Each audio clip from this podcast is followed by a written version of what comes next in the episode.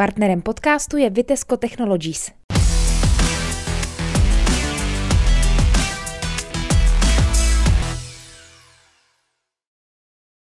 Dobrý den, do dnešního videopodcastu Trutnovinek jsem si pozval talentovaného vědce Ondřeje Havelku. Dobrý den. Dobrý den, dobrý den. Ondro, vy zkoumáte svět, kterému říkáte nano. Vysvětlete nám, co to je. Tak uh, zkusil bych to nějak zjednodušeně. V podstatě, když si představíte, když si vezmete jeden svůj vlas, ten zřejmě asi neuvidíte na kameře, tak uh, ten vlas má v průměru 80 až 100 mikrometrů. Je to opravdu málo. Ale když tento vlas uh, v podstatě rozkrojíte na tisíc stejných kousků, tak se dostanete na úroveň 80 až 100 nanometrů. Což už se dá říct, že je v podstatě ten můj nanosvět, ale v některých případech můžeme jít ještě níž, můžeme jít ještě o řád níže, můžeme mít dokonce 80 nanometrů. Takže takhle malé věci to jsou, které my řešíme. A v takovémto světě vlastně už dost často neplatí pravidla, jak je známe z běžného světa, ale uplatňují se zde takzvané kvantové jevy. Vysvětlete nám, co se v takovém uh, mikrosvětě, jestli to tak můžu laicky říct, co se tam vůbec odehrává? Tak, primárně uh, všechno se strašně rychle pohybuje. Dá se říct, že ty částice, nebo t, s kterými se setkáváme, tak se navzájem sráží ohromnou rychlostí a když je dáme třeba do kapaliny, tak eh, samozřejmě eh, se nějakým způsobem i zhlukují. To je jen pro představu, aby se neřeklo, že eh, ten nanosvět je jenom to, co máme my v laboratoři, tak nanočástice tady byly už dávno před nanotechnologiemi. Nejklasičtější nanočásticí nebo nejčastější je v podstatě, dá se říct, popílek ze sopek. Takže Eh, nanosvět tady byl už dávno před námi a bude tu i dávno po nás. To znamená, že jenom my jsme o něm nevěděli, že jsme ho neměli jak pozorovat? Je to tak, přesně tak. Když, vem, když chcete něco pozorovat, tak můžete třeba pouhým okem, anebo pomocí mikroskopu. Když vezmete mikroskop na něco, co je nano, tak to neuvidíte, protože uh, mikroskopy běžné světelné používají světlo a to je ve viditelném spektru, což je na úrovni, má svoji vlnovou délku na úrovni třeba od 380 do 780 nanometrů. A to už, jak vlastně zní, je délka, která je o něco větší než ten náš nanosvět. Takže dá se představit, že když veme toto světlo, tak ono svým způsobem se vlní a tu nanočástici, která má třeba 70-80 nanometrů, vlastně dá se říct přeskočí. Tím pádem ji nemůžete vidět, uvidí to, uvidí to možná jako nějakou šmouhu. Ale pro tyto účely, abychom mohli ten svět pozorovat, tak eh, se vynalezly vlastně elektronové mikroskopy, které už mají tu vlnovou délku toho svého záření menší a už je možné tento svět krásně pozorovat. To znamená, že vy celý den koukáte tedy do mikroskopu? Eh, to úplně ne. Eh, je to jen malá část mé práce, je to, řekl bych, dokonce méně než 1%, protože uh, ty materiály, ty technologie je potřeba zkoumat uh, na mnoho další, uh, jiných věcí, nejenom vědět, jak vypadají, což je samozřejmě také důležité, ale je potřeba spíš vědět třeba, jak se chovají.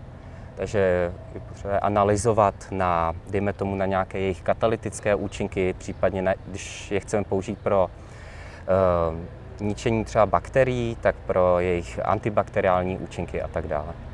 A vy pozorujete jenom to, co se děje, nebo se snažíte tomu nějak pomoct, abyste sami vyvolali nějakou akci, reakci a tak dále? Uh, u nás konkrétně se víceméně snažíme už předem vytvořit ten svět, ty materiály, předem tak, jak bychom chtěli, aby vypadaly a dále už do toho nezasahujeme. Ale jsou i skupiny, které se zabývají právě tou dynamikou, aby vlastně tento svět i ovlivňovali v jeho průběhu. A když uh, něco zkoumáte, tušíte předem, jak to dopadne, nebo je to pro vás takový ten systém pokus omyl? Uh, většinou tušíme, jak to dopadne. Řekl bych, že z 90% 95% tušíme, jak to dopadne, ale samozřejmě musíme tam nechat i nějakou tu míru náhody, protože ta nám vlastně i umožní pozorovat eh, ty nové jevy s, eh, dejme tomu, s větším zaujetím. Samozřejmě bylo možné třeba si uh, nějaké ty, met, ty experimenty, co děláme, by se dali předem namodelovat, udělat se nějaké výpočty, dělal by se udělat nějaké výpočty a potom by se nemusel skoro dělat experiment, ten by se jen udělal, aby se porovnal, jestli vlastně ta výpočtová část setí s tou experimentální, ale pro nás je naopak mnohem důležitější dělat třeba složitější systémy, které už není možné tak lehce namodelovat. V podstatě Eh, by byly potřeba ohromné počítače, ohromné klastry, které by zhrnovaly hodně počítačů, aby se to vůbec namodelovalo. A proto je pro nás jednodušší si udělat třeba 15-minutový experiment a pak se na to podívat.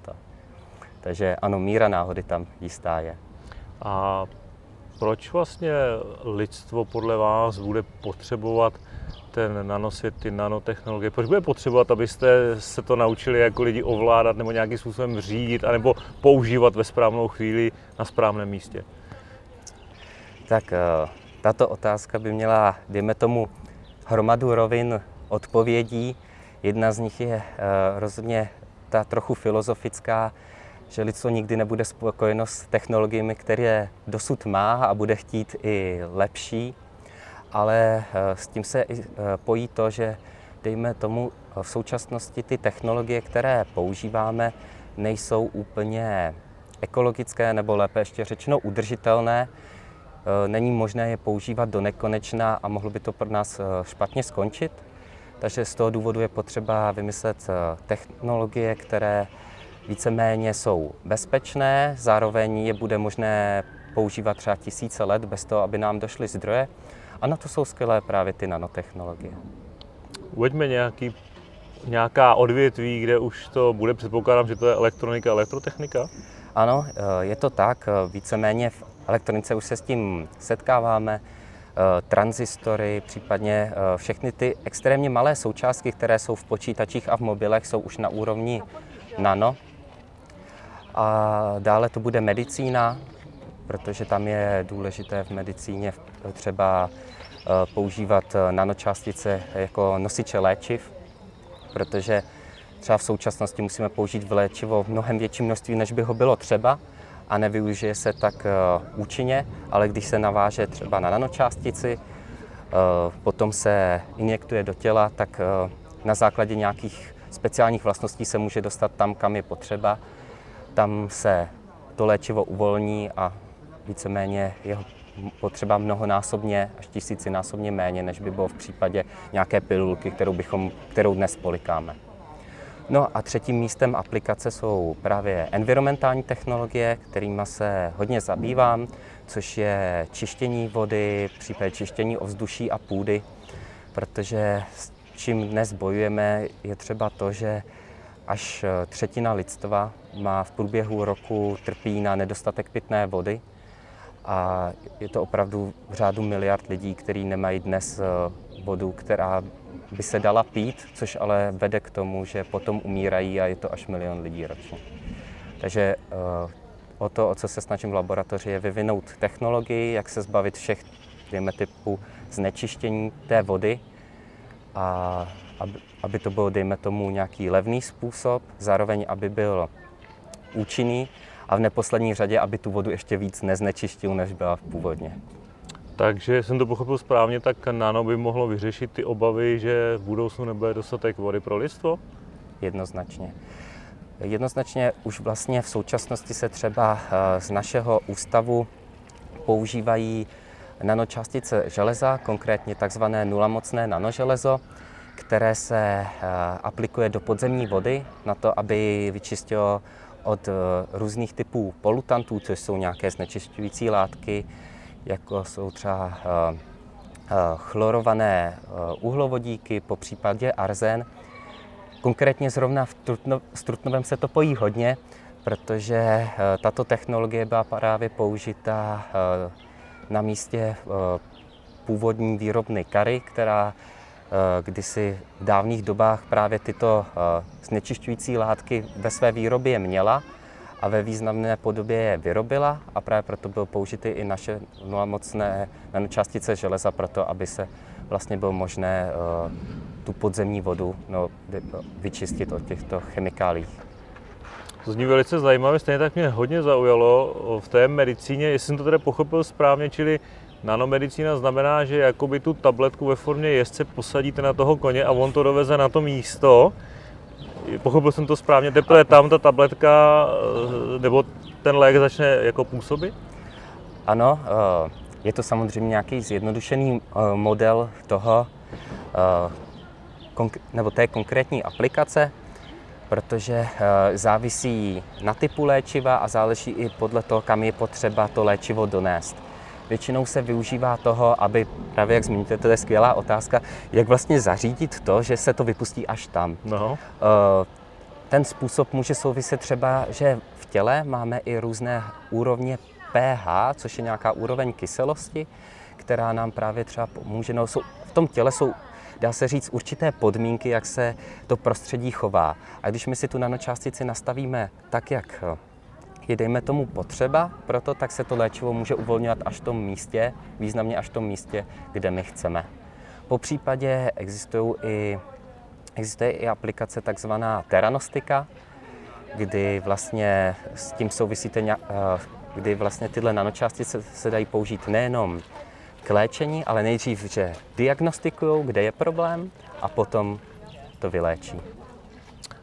Že o zdraví a medicína to se týká nás všech, dřív nebo později. Jak hodně se to nano teda projeví do toho zdravotnictví, do té medicíny? Eh. Jak je váš odhad té situace? To je náročná otázka. Myslím, že v současnosti se už eh, projevuje dost velice významně. Samozřejmě eh, to, co tady zmiňuje, je jedna konkrétní aplikace.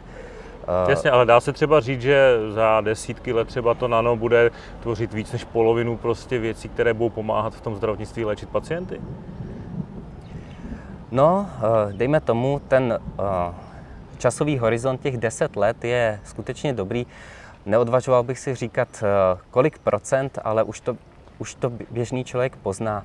V současnosti se třeba i používají speciální, dejme tomu, hojivé náplasti na bázi nanotechnologií, na, dejme tomu, eh, pokrytí rán či hojení střev a tak dále. Takže těch aplikací je hodně a některé se projeví právě do těch deseti let, skutečně do toho reálného světa. Můj osobní odhad je i v tom, že si budeme moci časem povídat i něco o nanochirurgii, ale v tuto chvíli ještě to není ani tématikou laboratoří, to je jen takový můj, dá se říct, sen.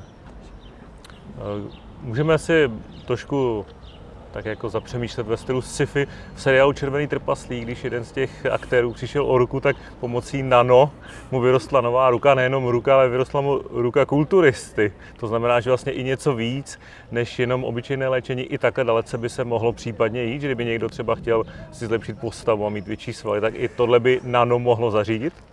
Eh, jednoznačně, tam samozřejmě se s tím pojí dále i etické problémy, protože to, co zmiňujete, i souvisí třeba s genovou úpravou. Neříkám to, že eh, geneticky upravíme člověka tak, že by se potom mu eh, samohojilo tělo, ale zmiňoval jste tady třeba to, že budeme chtít, aby měl člověk černý vlasy, svaly a tak dále, tak to už by se dalo nějak geneticky jakoby do budoucna jistě zařídit ale to, co se v podstatě řeší teď, je eh, to, že se vytvářejí umělé orgány. Že eh, jelikož eh, dárců orgánů není tolik a ty orgány jsou potřeba, tak už v současnosti je možné třeba takový orgán vytisknout. Já se to ptám, protože vy jste vlastně prohlásil v březnovém rozhovoru pro Trutnovinky, krásně nám to začíná pršet, aby posluchači nebo diváci věděli, že s nanotechnologiemi přijde průmyslová revoluce. Poznáme to my lajci? Uh, nebo to bude jenom v té odborné části a my to vidět nebudeme? Svým způsobem si myslím, že to může poznat i like, ale jak tomu vždycky v historii bylo, uh, nějaký čas, kdy k tomu došlo, prostě nebude možné specifikovat. Je to vždycky delší časový horizont, až s postupem času, třeba za sto let si to budeme moci říct. Přece jen v historii třeba hudby taky jsme nemohli říct, teď skončilo baroko a začíná nám nový styl, nebo teď začala průmyslová revoluce, teď vznikla pára. Vždycky je to nějaký čas, v kterým jakoby to postupně vzniká. Takže běžný člověk to bude vnímat jako uh, postupný pokrok, ale už teď se můžeme zamyslet, před 20 lety jsme neměli chytré telefony a teď bez nich nedokážeme vydržet. Tak do, doděláme ten rozhovor tady nebo pojďme pod strom? Jak to vidíte s tím deštěm? Uh, Jak to vidí vědec z oblasti nano? Já tím, že jsem z Liberce, tak jsem na déšť zvyklý. Takže... My tady mluvíme celou dobu o tom, že ten nanosvět vlastně má sloužit nebo pomáhat. Hmm. Může i škodit? Může, může jednoznačně škodit, ale to už je, dejme tomu, na nás věcích v laboratořích, abychom si nějaký to, tu možnost toho škození už pohlídali sami. Samozřejmě společnost nebo firmy nepohlídáme a z tohohle ohledu se spíš obávám hlavně toho, že eh, dá se říct, eh, je riziko v tom, že se eh, termín nanotechnologie bude v budoucnu zneužívat a bude součástí velké části reklam a nebude mít třeba ani tu přidanou hodnotu. Já si myslím, že poprosíme no. Michala, že bychom šli pod strom. Michal to Asi. jenom přenese, může nás natáčet dál, nevadí Michale? Nevadí, dobře, tak se posuneme tadyhle pod strom.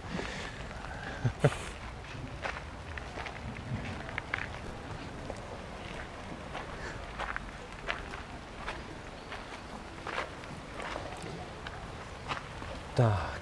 Uh.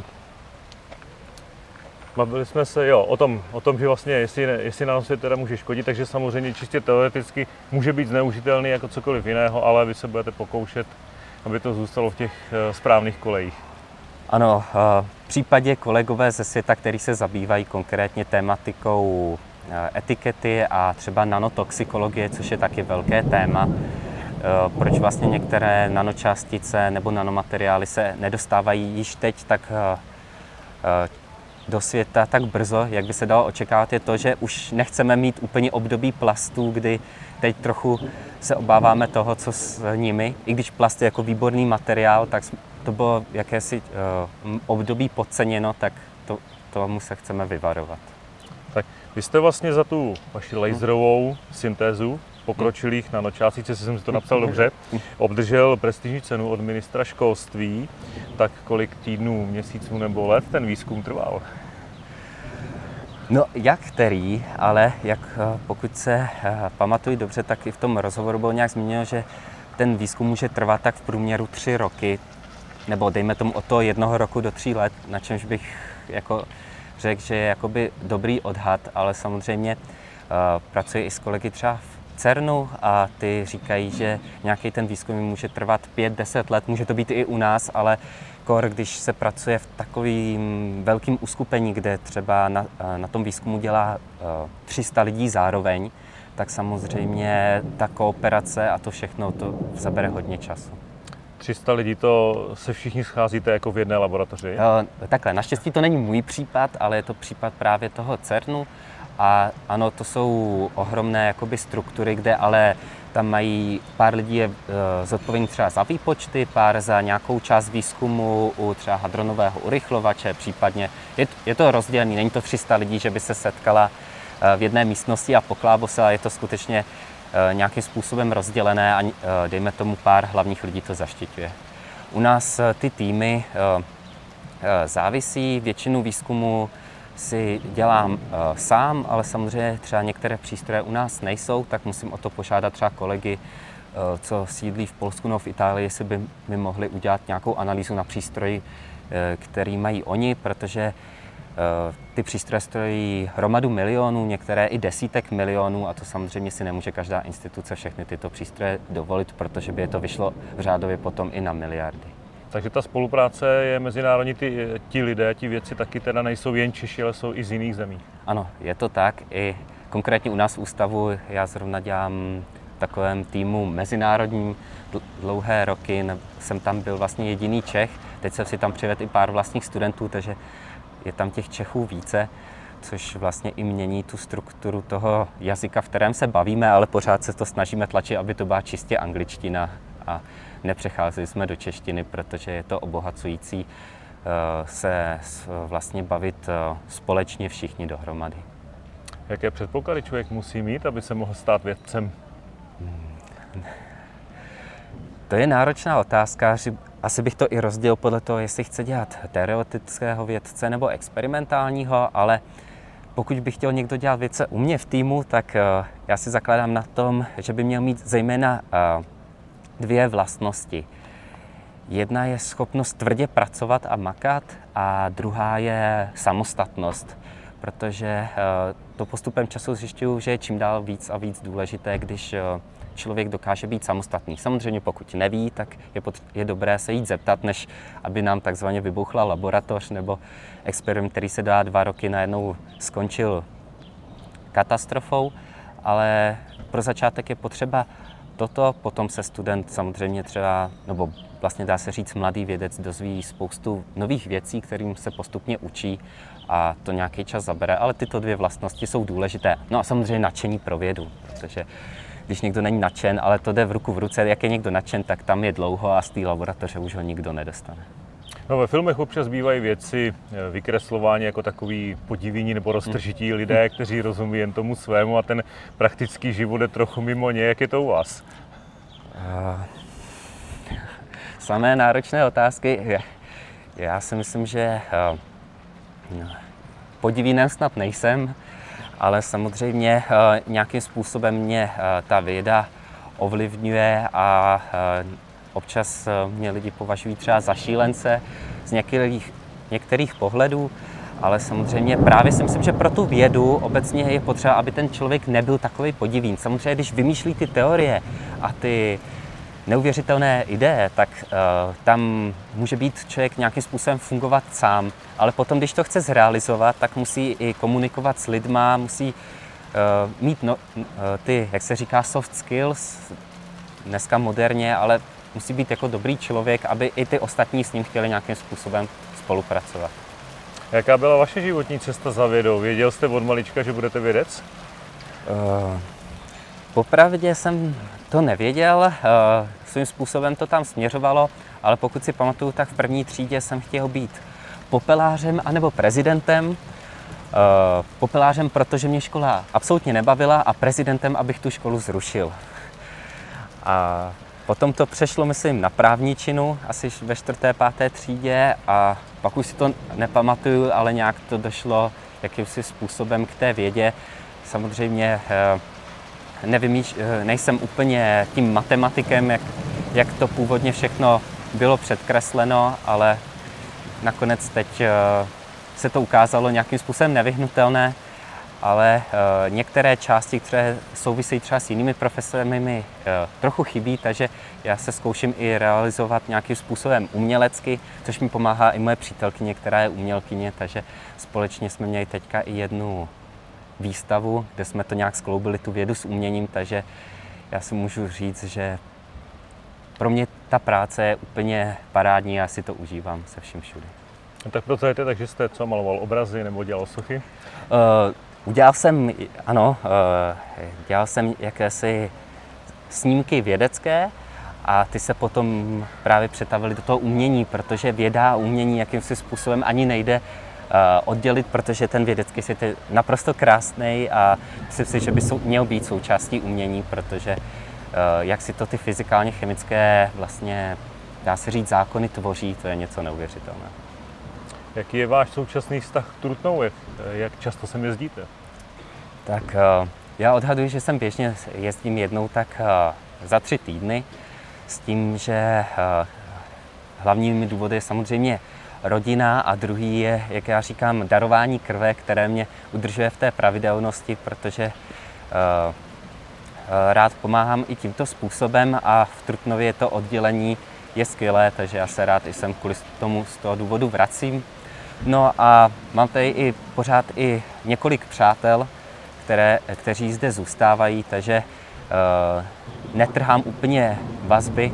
Samozřejmě uh, bude to čím dál více a více náročné i tím, že uh, jakýmsi způsobem se uh, asi budu uh, více a častěji jezdit, dejme tomu, do ciziny a možná tam i nějaký čas budu pobývat, třeba půl roku, rok i déle, takže to bude náročnější, ale Trutnov pořád má u mě významné místo v srdci. Jaké máte plány do budoucna? Co hodláte vyskoumat? To je... Uh, jistou část by si nechal pro sebe, ale uh, řekl bych rozhodně, že uh, neplánuji v současnosti úplně nic malého. vyhlédnul jsem si i jednu skupinu, která teďka pracuje na Harvardu a vymysleli jednu jakoby přelomovou věc, co se týče nanotechnologií a já bych se jakýmsi způsobem chtěl napojit a vytvořit úplně jinou aplikaci, o které oni nemluví, ale pokud by se to skutečně všechno podařilo, což ale v tomhle případě mluvíme o projektu opravdu obrovském, který může trvat 10-15 let, tak si myslím, že může změnit úplně obor eh, tvoření nanočástic, jak se na něj díváme. Takže cíl to není malý a eh, doufám, že se to podaří, protože eh, i s tím právě souvisící čištění vody si myslím, by mohlo nabrat eh, jiných obrátek a mohl, by, mohl bych říct, že se dá s jistou pravděpodobností vytvořit systém, který by kvalitně vyčistil vodu téměř od všech druhů znečištění během krátkého času. Tak já vám přeju, ať vám to vyjde, ať se daří. Děkuji. Partnerem podcastu je Vitesco Technologies.